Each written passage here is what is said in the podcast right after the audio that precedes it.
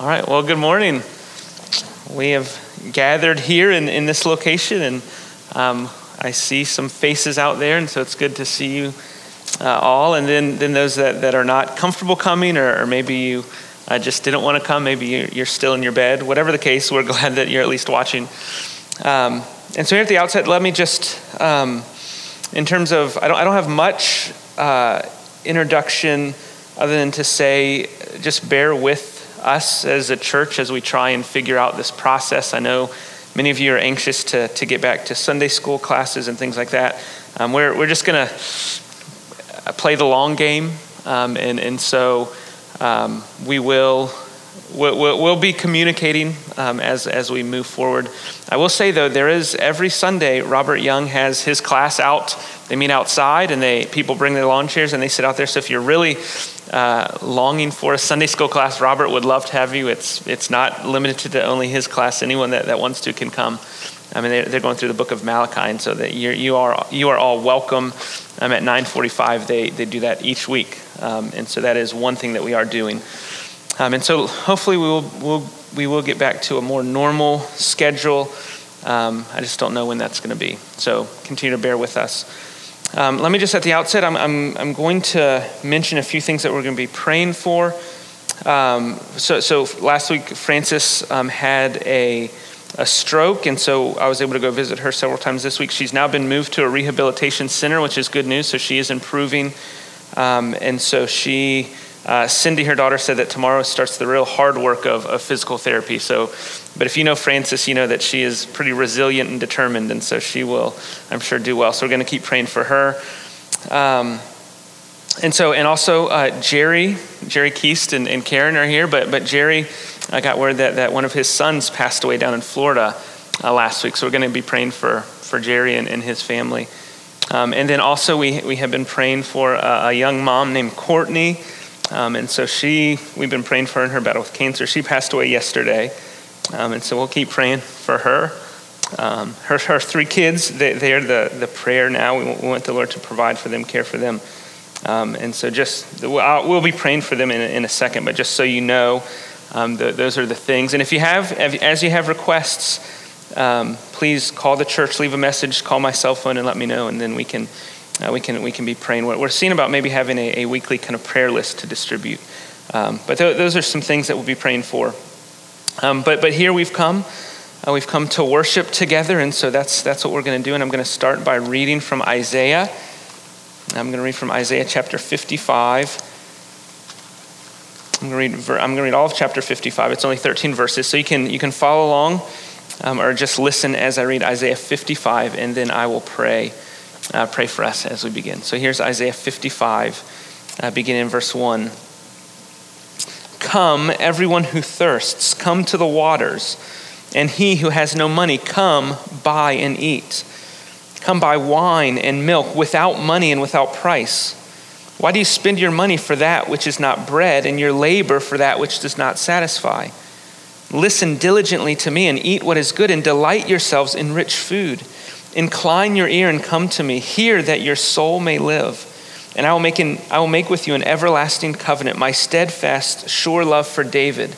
Behold, I made him a witness to the peoples, a leader and commander for the peoples. Behold, you shall call a nation that you do not know, a nation that did not know you shall run to you because of the Lord your God and the Holy One of Israel, for he has glorified you. Seek the Lord while he may be found. Call upon him while he is near. Let the wicked forsake his way, and the unrighteous man his thoughts. Let him return to the Lord, that he may have compassion on him, and to our God, for he will abundantly pardon. For my thoughts are not your thoughts, neither are your ways my ways, declares the Lord. For as the heavens are higher than the earth, so are my ways higher than your ways, and my thoughts than your thoughts. For as the rain and the snow come down from heaven and do not return there, but water the earth, making it bring forth and sprout, giving seed to the sower and bread to the eater, so shall my word be that goes out from my mouth. It shall not return to me empty, but it shall accomplish that which I purpose, and shall succeed in the thing for which I sent it. For you shall go out in joy and be led forth in peace. The mountains and the hills before you shall break forth into singing, and all the trees of the field shall clap their hands. Instead of the thorn shall come up the cypress. Instead of the briar shall come up the myrtle. And it shall make a name for the Lord, an everlasting sign that will not be cut off." Let's pray together. Lord, you are a compassionate Lord. You are our God, and you will abundantly pardon. And we confess that we're dependent upon your compassion and your pardoning of our transgressions. We acknowledge, Lord, that you bring all the provision, all the bread and all the wine and all the good provisions. And we bring all the want and all the lack and all the need. And even though we bring nothing, we are still invited to come and feast at your table and enjoy the richest of fares. And so this morning, we confess that we do often spend money on things that are not bread and labor for that which does not satisfy. We are so busy pursuing other means when you are beckoning us always. And so we want to come to you. We want to hear and live and be satisfied by you alone. And so I ask that you would help us to do that. We are turning our ears to you. We long to be fed by you. We long to delight in you and the richest of fare that only you can provide. And so we, Father, are those who've heard the call of the gospel. We've come to Christ, the Savior of our souls, the one who meets all of our needs, the one that we know is well acquainted with grief, the one who's able to sympathize with the wayward and the ignorant. And so we are thankful this morning that in Christ you have come near to us and that we may find him, we may call upon his name, and we may be saved by him. And so we thank you for the good news of salvation that's come to us through Christ.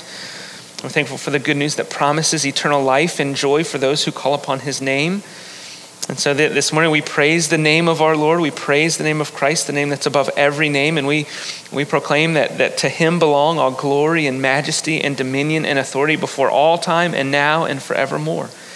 And so we stand under our Lord, praising and worshiping him as the Lamb who was slain for us, who was buried and is now alive. And so we pray, Lord, for the effectiveness of your word as you promise here in Isaiah 55. We pray that as a church, your word will bear fruit in our corporate body, but we also pray individually that your word will produce a good fruit, that it will bring about growth and sprouting and vegetation and all the things that we need. And so we pray that your word, like the rain, would produce fruit in our lives. And we continue to pray for the family of Courtney. Lord, we pray especially for her 3 kids. We pray that you would provide for them. We pray that you would care for them. Would you work out details that they might be well cared for and know that they're loved and provided for? Lord, we pray for the entire situation. Lord, I confess, I don't know why you would allow Courtney to succumb to this disease. I can think of many, many reasons why it would be so great if she would have recovered, but here we are. And so we don't know why these things happen, Lord, but we know that you are good. We know that you are faithful, and we know that you're near to the brokenhearted. And so we pray for you to be near to the Bowmans and to Stacy and Courtney's family and friends. We continue to pray for baby Avery, the Desern's grandson. We thank you for his continued growth and development, and we join with Ron and Sherry and ask that he might be able to come home soon. Just thank you for the ways that you've sustained him. And we continue to pray for Frances Hartman and Maria Palmer and their continued growth. Thank you for these women. We pray for their physical strength as they continue to recover from their infection and their stroke. But Lord, I also pray for their spiritual strength. Thank you for both of these women and the hope that they have. Thank you that they're both ready to be home with you whenever you call them. And so we pray that you would continue to sustain their hope in you as they continue to battle. And Lord, we pray for Jerry and Karen Keast and the details surrounding the passing of Jerry's son. We pray for that family. Lord, be near to Jerry and Karen as they are grieving and mourning that loss. And all that surrounds that. So we pray for that family. And then, Lord, lastly, we pray for the upcoming surgeries for Hazel Lemon and her knee surgery tomorrow. We pray that surgery would go well and that Hazel would be home soon with a new knee. And so thank you for Hazel. Lord, help us to be your people. Help us to be the neighbors that we're called to be. Help us to love others. Help us to be servants of all. Help us to consider others as more significant to ourselves. Help us to die to self and live for the sake of others. Teach us to follow the example of Christ our Lord. And it's in his name that we pray all these things. Amen. Well, we've got a lot to cover, and so we are going to jump right in. I'm sorry, there's no transition, but we're going to jump right into our message. And so if you have been with us on and off, or if you haven't been with us, we've been working through a series on the Holy Spirit, and this is our 8th week. And so I don't recap every week that we've looked at, but I do think it's helpful now. I haven't done this yet, so I just want to recap the past 7 weeks. And so we began looking in John 16 and the work of the Spirit to glorify Christ. So in John 16, where Jesus is talking to his disciples, he says, I'm going to send my Spirit. He's going to glorify me. So we looked at the work of the Spirit to glorify Christ. And the next week we looked at the work of the Spirit also from John 16, the work of the Spirit to convict the world. Jesus said that the Spirit was going to be sent to convict the world. And then we looked at the work of the Spirit as this transition between an old and a new covenant. So we looked at the new covenant work of the Spirit, and we looked at how the book of Acts kind of plays that out, and the Spirit's work marks a transition, something that's changed in this new covenant that was instituted by the death and resurrection of Christ. And then we looked at the work of the Spirit in new birth. So we looked at Jesus' conversation with Nicodemus and the necessity of being born again, where Jesus tells Nicodemus, if you want to enter the kingdom, you must be born again. So we looked at the Spirit is the one who gives this new birth. And then we looked at part 5, the work of the Spirit in God's children. So in Romans 8:14-16, we looked at the Spirit cries out, Abba, Father. So the Spirit testifies with our spirit that we are his children. And then we started this discussion on the Spirit transforming God's people. And so we've done part 1, part 2, and this is part 3 on the Spirit transforming God's people. And so that's what we're going to look at this week. We're going to look at another part of this transforming work of the Spirit. Now, as weeks have gone on, part of me has realized that this series could go on and on and on and on and on. I could go on, indefinitely with the work of the Spirit. In fact, when I started, normally I'm very organized in terms of my preaching schedule. I say, okay, this date is this passage, this date is this passage. But when I started this, I said, well, let's just I don't know how long we're going to be in quarantine. I don't know how long this is going to have to go. And so let's just start a series on the Holy Spirit. And so we started, and each week, I didn't know where I was going the following week. And as the week progressed, it became really clear. And so I'm just telling you all that to let you know we're not going to go on indefinitely. Okay, so I see the end in sight. Though you'll laugh at that in just a minute. But my plan is to now begin, after we finish this section, to begin looking at the work of the Spirit corporately. So we'll look at the gifts of the Spirit.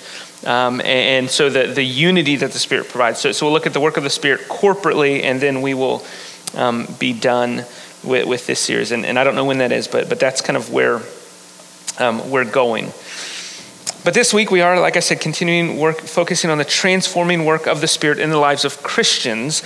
And so the past 2 weeks we looked at, there's a phrase in 2 Corinthians 3:18 that we focused on. So in 2 Corinthians 3:18, Paul writes, we all with unveiled faces, beholding the glory of the Lord, are being transformed. So that's a phrase, being transformed into the same image from one degree of glory to another. For this comes from the Lord who is the Spirit. So we've looked at that one phrase, are being transformed. And so last week looked specifically at this process of transformation, which I identified as the process of sanctification, which is simply a growth in holiness, a growth in godliness. And so we looked at last week that every Christian, if you are a Christian, you've received the Spirit, which every Christian has received the Spirit. That's not a subset. But if you're a Christian, you have received the Spirit and you are in process of being made to be more and more like Jesus. That's the purpose of your salvation. You have been saved to be holy and to become Christ-like in your actions and attitudes and thoughts. And so last week we looked at this process of sanctification is a lifelong process. But every Christian is on the same road. We're at different points, we're going different speeds, we're in different types of cars, but we're all on the same road, headed towards the same goal, which is the holiness or godliness or Christ-likeness. And so after we finished that, I felt like we kind of stopped, and it would be helpful for me to spend at least 1 week working out the process. Okay, we're all going there, I get it, we're all in process, but how does it actually work? What does it look like for this process of gradual growth or transformation? So I thought it'd be helpful to have a whole sermon explaining and laying out kind of the terrain of pursuing holiness, this process of being transformed. And so earlier this week, I had a sermon for that purpose. So I had one sermon with 3 points. But after beginning to put that one sermon together, after I began writing under the first point, I kept writing and writing and writing. Before I know it, I had one sermon under the first point. Okay, and so instead of cutting all that material out and fitting the 3 points in one sermon, I decided, well, we're going to do more than one sermon. Okay, and so we have one sermon this morning that is going to be on this first point of this process. So here the outline that I'm going to show you is 4 points. We're only going to get through 1 and 2 this morning. I added a second point just so it wouldn't be a one-point sermon, right? That's not, who likes that? So the outline that hopefully, Lord willing, will be your outline for the next 2 weeks. We'll see sources of growth, and that's where we're going to spend the majority of our time. Then we're going to see the process of growth. That's where we're going to end today. And then next week, Lord willing, we'll be back and we'll look at patterns of growth and then means of growth. Okay, so this week the plan is to get through points 1 and 2, which maybe we'll only get through point 1. I'm going to keep watching my watch. But let's start there at the first point, the sources of growth. Okay, and so the sources of growth, as we begin, I'm going to lay out the main idea under this 1 point, and this is really the main point of this whole sermon. And the main point, I'm going to give you 2 statements, and these 2 statements together make the main point or explain the main point of the sermon. So here are the 2 statements. First statement: your growth in holiness requires the supernatural work of the Holy Spirit. Okay, that's statement 1. Your growth in sanctification and holiness and godliness, it requires the supernatural work of God in your life through the Holy Spirit. Okay, that's statement 1. Second statement: your growth in holiness requires your work, your discipline, your effort. Okay, so those are the 2 statements. That's the main point that I want you to walk away with this morning. Your growth in holiness requires God's work. Your growth in holiness requires your work. Okay, and both are true. We're gonna see that. And so because both are true, this means that when it comes to your spiritual growth, your progress, there are 2 sources for growth. Okay, there's 2 sources, God and the Christian. So there's 2 sources. We're going to look at those. Now, before you start raising any objections in your mind, you can turn to Philippians 3 or Philippians 2, because I want to show you the passage that most clearly lays out these 2 sources. So Philippians chapter 2, and it's just 2 verses here in Philippians chapter 2. It's verses 12 and 13. And so I'm going to read this to you, and I want you to listen to these 2 sources that Paul has no problem putting side by side. So Philippians 2, so if you remember Philippians 2, there's this whole, this Christ hymn where this language where Paul says here, follow the example of Christ, and here's what Christ didn't consider equality, just this powerful verses there in 1 through 11. But then he gets to verse 12, and then he begins addressing the Philippians, and he writes this, verse 12 of Philippians 2, therefore, my beloved, right, so he's writing to the Christians there in Philippi, as you have always obeyed, so now, not only as in my presence, but much more in my absence. Okay, so he wants them to obey, right? And specifically wants them to imitate Christ as he's just laid out earlier in chapter 2. But here's what he says. So here's what I want you to do in my presence, not only in my presence, but much more in my absence. Here's what I want you to do, Philippians. Work out your own salvation with fear and trembling. Verse 13, for it is God who works in you, both to will and to work for his good pleasure. Okay, so do you see the tension there? He says, okay, Christians, work out your own salvation with fear and trembling. Verse 12, that's work out your own salvation. Verse 13, for it is God who works in you, both to will and to work for his good pleasure. So there's the both truths. Work out your own salvation, for it is God who works. Right? It's almost as though Paul says, okay, work out your own fear, work out your own salvation with fear and trembling. And he thinks, well, wait a minute, I don't want to be accused of putting all the eggs in one basket, so let me just make clear, you work, for it is God who works in you according to his good pleasure. So he clarifies with the second statement. And so these are the 2 sources. And if the Apostle Paul were here standing right beside me and we were doing a panel discussion, we might want to follow up and say, okay, Paul, well, who is it? Who is it? Is it us or is it God? Who is it, Paul, that works? Who does it? So let's say, Paul, I held my tongue this week. I refrained from anger. I showed kindness, or I fled temptation. I avoided sin. I carried out a righteous act. Okay, Paul, in all these situations, when there was positive growth, when something good happened, who is responsible? Who is actually doing it? And so I think Paul would say to us, well, you do it. You did it. And God is the one who's working and willing, enabled you to do it. So you did it, but you did it because God did it. Right? And so he holds forward these two truths and he holds them in balance. He doesn't feel the need to defend either one of these. Paul holds both of these in balance and in tension.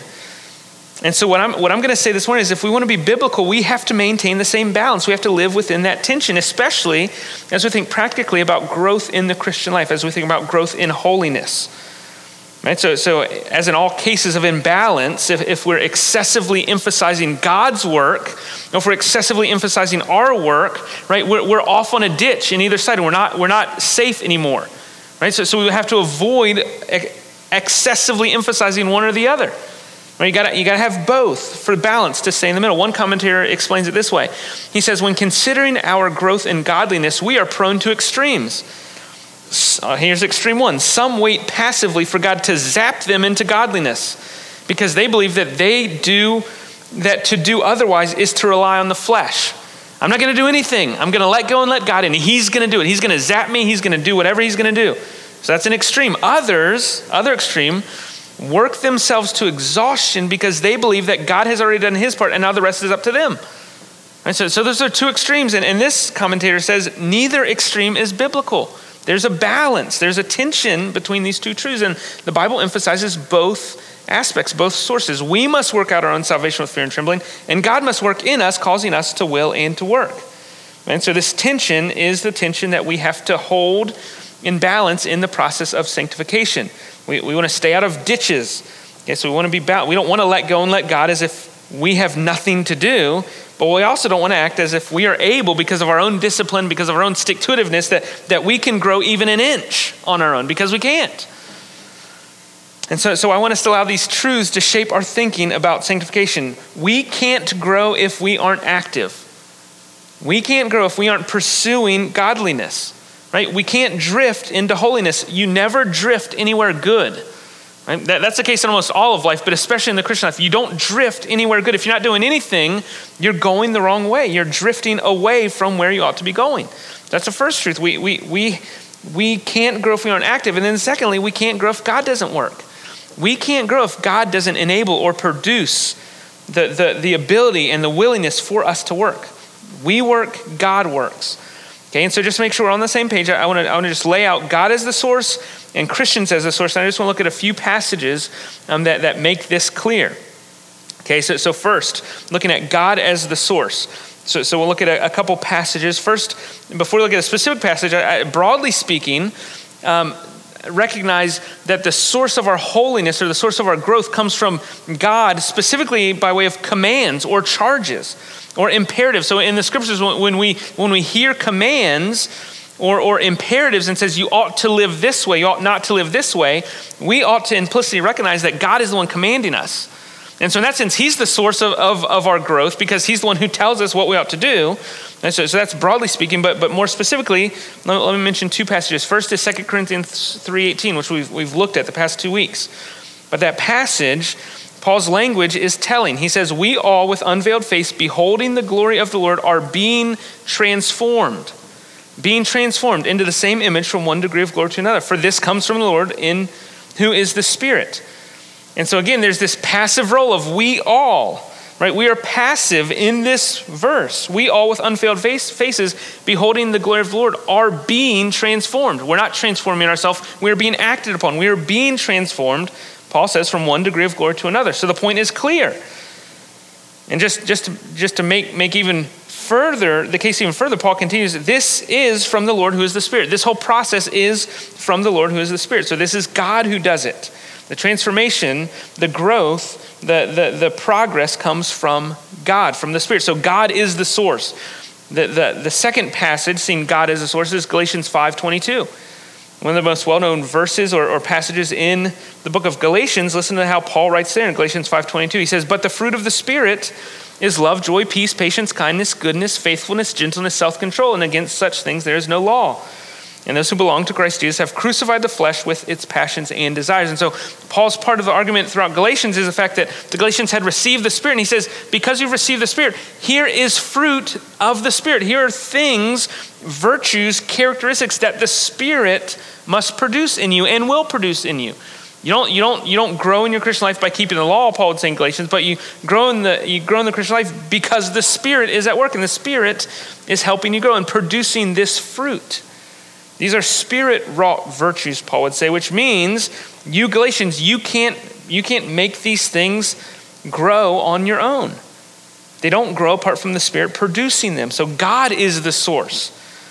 Next passage, 1 Thessalonians 5. This is the end of the letter to the Thessalonians. Notice Paul's benediction. He says, "Now may the God of peace himself sanctify you completely, and may your whole spirit and soul and body be kept blameless at the coming of our Lord Jesus Christ. He who calls you is faithful. He will surely do it." So not only does Paul make clear that it is God who must sanctify us completely, he also makes clear that God will sanctify us completely. He is the source. He is faithful. He will surely do it, Paul says in 1 Thessalonians 5:24. And so God is the source. He's the one who has to completely sanctify, and he's the one who will. And now we can look at more, but that's enough for now, right? So hopefully you see the emphasis, God is the source. Okay, but what about this other side? What about passages that emphasize our role as Christians as the source? Because if we stop there, identifying God as the first source or even the primary source, if we say nothing more, we're missing the biblical picture. We're missing another essential source. So one author, Jerry Bridges, explains it this way. He says, "No one can attain any degree of holiness without God working in his life. But just as surely, no one will attain it without effort on his own part." God has made it possible for us to walk in holiness, but he has given us the responsibility of doing the walking. Another author reminds us, and this I think is helpful, he says, quote, "Effort is not a four-letter word." Now, you're like, well, of course it's not, right? Effort is not a bad word in the Christian life. We ought to exert effort. He continues, "It is the consistent witness of the New Testament that growth in godliness requires exertion, effort on the part of the Christian." And so we can't stop at saying God is the source. We must not neglect our role or our part. So what are some passages we see this? So the first one is 1 Corinthians 9. So here's Paul, listen to Paul as the apostle, himself explaining his mindset as an apostle. He writes in 1 Corinthians 9, beginning verse 24, he says, "Do you not know that in a race all the runners run, but only one receives the prize? So run that you may obtain it. Every athlete exercises self-control in all things, and they do it to receive a perishable wreath, but we do it to obtain an imperishable wreath. So I do not run aimlessly," Paul says. "I do not box as one beating the air, but I discipline my body and I keep it under control, lest after preaching to others, I myself should be disqualified." And so that language there is telling. Now, like I said, Paul in the context is describing his effort as an apostle, and none of us here are apostles, right? I grant that we aren't apostles, but I think the point still stands that Paul's effort in progress was necessary. Here, I train myself. I'm diligent. I'm disciplined. We might say that Paul was a CrossFit Christian. And the point that we ought not to miss is that our Christian life, like Paul's apostolic life, requires and demands and involves discipline and effort. We might say that your sanctification, my sanctification, requires a little sweat. And while I get that some of you or us don't love working out or exercising, I get that. For the Christian, it is necessary. Right? Sweat, effort is a necessary occupational hazard for the Christian. And we must simply acknowledge that. We exert effort. We are a source of growth. Another one that I'll mention is 2 Peter chapter 1, verses 3 through 11. It's a lengthy passage, but just listen as Peter describes Christian growth. So 2 Peter chapter 1, beginning with verse 3, he writes, "Now God's divine power has granted to us all things that pertain to life and godliness." Right? So he begins, God's power has granted us all this. He picks up in verse 5, for this very reason, make every effort to supplement your faith with virtue, and virtue with knowledge, and knowledge with self-control, self-control with steadfastness, and steadfastness with godliness, and godliness with brotherly affection, and brotherly affection with love. So make every effort to do these things. Verse 8, for if these qualities are yours and are increasing, they keep you from being ineffective or unfruitful in the knowledge of our Lord Jesus Christ. For whoever lacks these qualities is so nearsighted that he is blind, having forgotten that he was cleansed from his former sins. Verse 10, therefore, brothers, be all the more diligent to confirm your calling and election. For if you practice these qualities, you will never fail. And so there, Peter says, make every effort to pursue these qualities. Make every effort. Be diligent, Peter says, to confirm your calling and election. Confirm or evidence or validate your calling and election. He doesn't say do this to guarantee or ensure your salvation. That's a totally different playing field. That we're not there. We're not talking about working and exerting effort to be saved, but as one who is saved, we exert confirming that we are saved, confirming we are born again, just like when a newborn baby, when life is there, there are evidences of life. There's coughing and crying and crying and crying, right? That's evidence of newborn life. Just like for the Christian, there is evidence of life. And Paul is saying, you pursue these things. Or Peter is saying, pursue these things. And you can't pursue these qualities passively. You pursue them by pursuing them intentionally, volitionally. And we must pursue them because they don't come naturally. Christians play a part. Christians are the source. Now, the other places we could look, we're not going to mention, and we're not going to look at this week because that's what, next week we're going to look at a lot of these, but just I'll list them off. Paul says, put to death the deeds of the flesh. And that's a call to do something. Put off the old self. Put to death what's earthly in you. Strive to enter the kingdom, right? These are all imperatives, commands that are given to Christians, and they all assume a response. We don't want to read these commands and say, oh yeah, God does that. I don't have to obey Paul's command. I don't have to put to death the deeds of the flesh. Right? No, we don't rob these commands of their legitimacy. We don't read them and say, yeah, but we can't do that. Instead, right, we hear them, and we endeavor to abide by them, to fulfill them, to obey them. We are called to act, right? And Christians are the source. And it's on this point I want to focus, and I want to sit here for just a few minutes and let this reality that Christians, as Christians, we are part of the process. I want this reality to just sink in. And I want to do so because as I look across the current Christian landscape, as I look at my own life, this area is where we need to have our toes stepped on a little bit. And obviously graciously and lovingly stepped on, but stepped on nonetheless.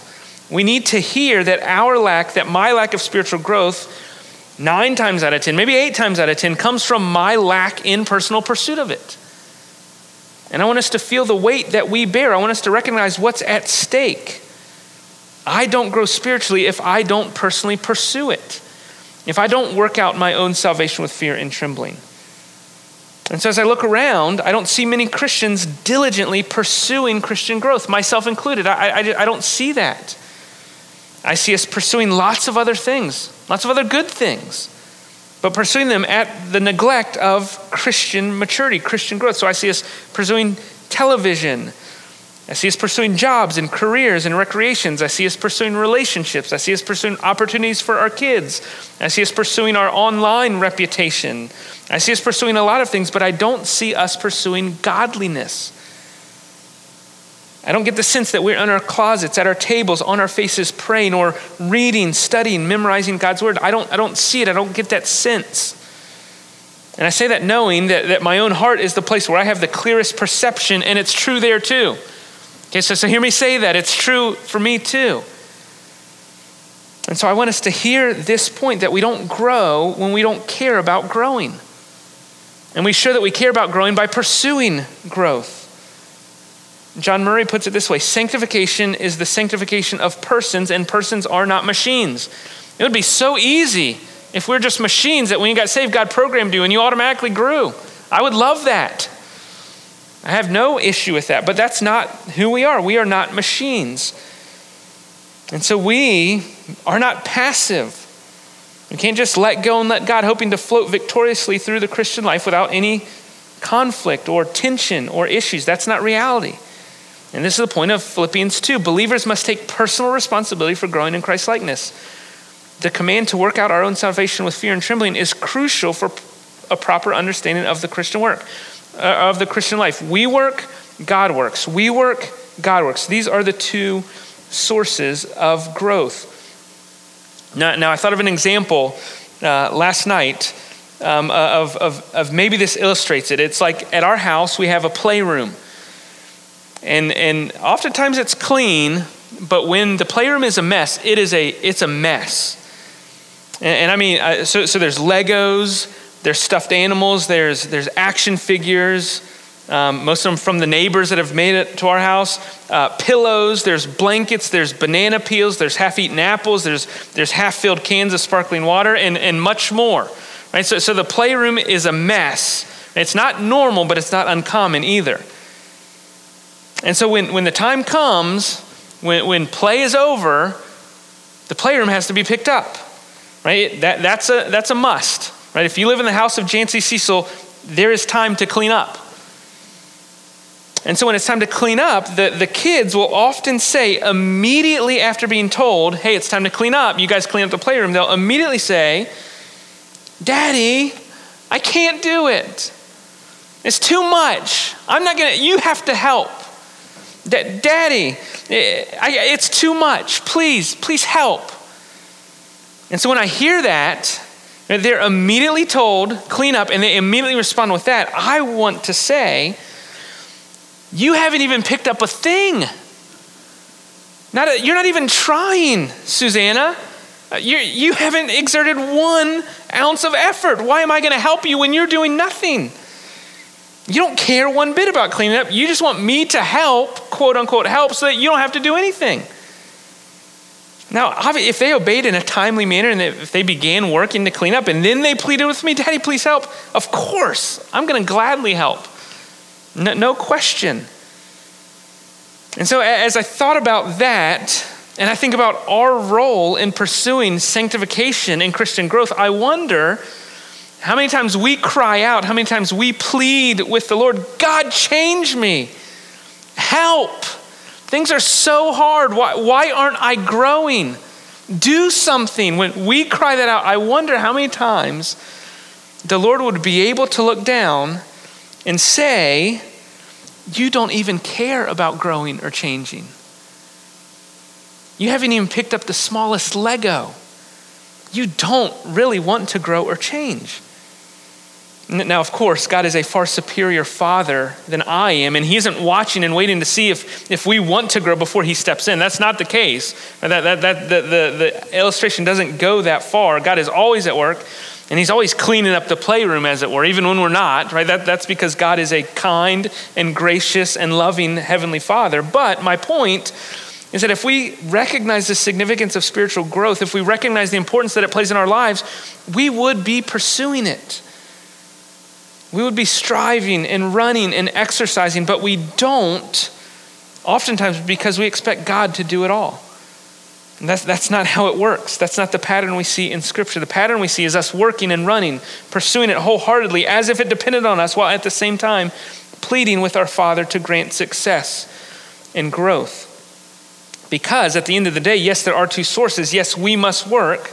Hopefully you hear that. But our work is nothing without God. God is always the foundation. Our working is always grounded in the work of God on our behalf. And so we see these two sources come together and form one process, which leads to the final point that we'll look at today, the process of growth. So we have these two sources, but we have to make sure and understand how these two sources combine in one process. So it's not like the part of you that God sanctifies and the part of you that you sanctifies, right? These two sources come together and sanctify you as a whole person. And so there's one process of growth. And so that as we work through this process, one of the best descriptions that I came across of this process is a quote by a guy named John Murray. So listen to what he says. And so I'm going to read a phrase and I'm going to explain it or walk it out. So God's working, quote, God's working in us is not suspended because we work, nor our working suspended because God works.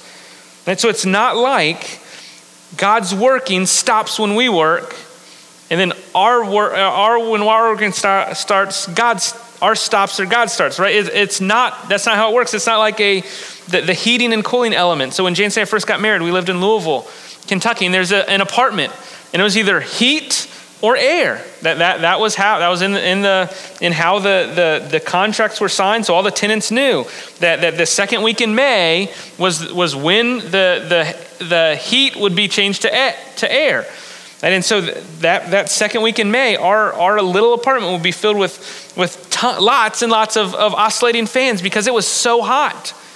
But the rule was, Dolores, I'm not going to turn on the air until May 13th or whatever it was. Right? That's just it. So when the heat was on, you couldn't have air. But once the air turned on, once it got cold, you couldn't turn it off and put the heat back on. It was when one was on, the other wasn't. And when the other one was on, the other wasn't. Right? So that's how it worked. And that's not the process of sanctification. It's not like when we work, God takes his hand off and stops working. It's not like when God works, we must stop. One source doesn't suspend the other. Murray continues, neither is the relation strictly one of cooperation, as if God did his part and we did ours, so that the conjunction or the coordination of both produced the required result. So in this sense, it's not like a 50-50 deal. It's not like, okay, Christian, you pull your weight and I'm going to pull mine. And that's not how it works. It's not 50-50.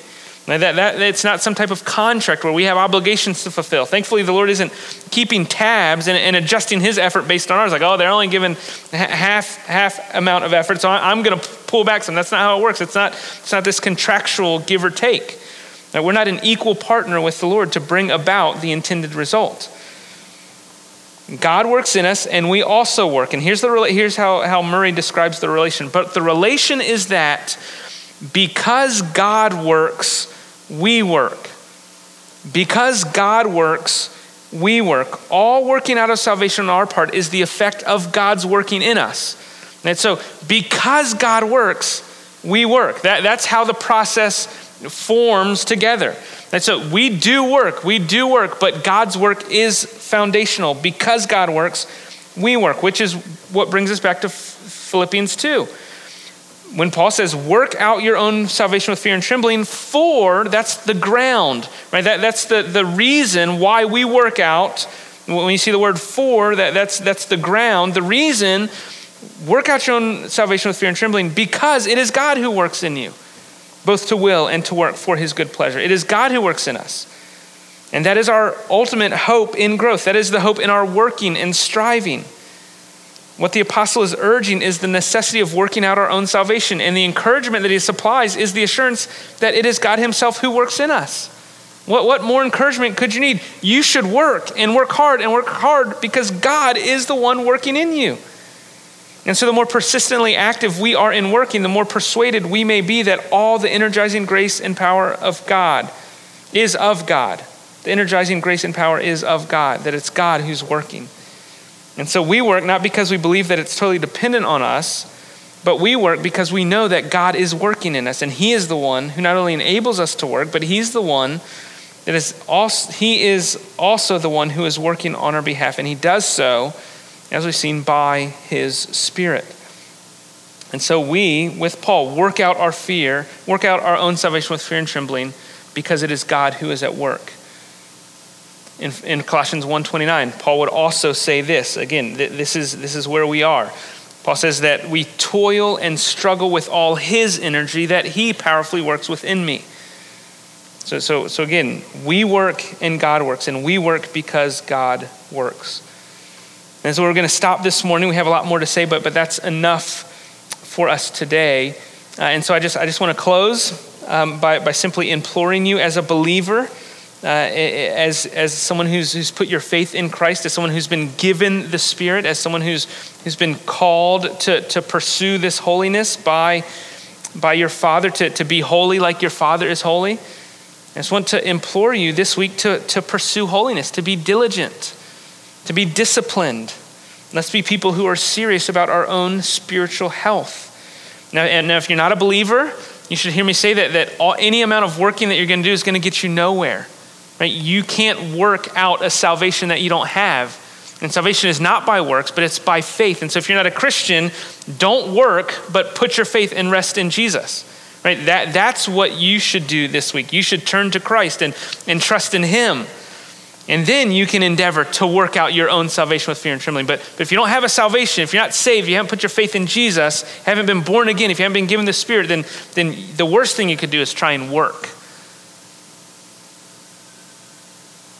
But for the Christian, let's aim to be diligent this week. And as we do so, let us do so humbly, recognizing that our toil, that our struggle are only possible, that our pursuit of holiness and our growth in sanctification is totally dependent upon God's working and willing in us. And so let's cast ourselves wholly on the Lord as we work. Let me pray as we close.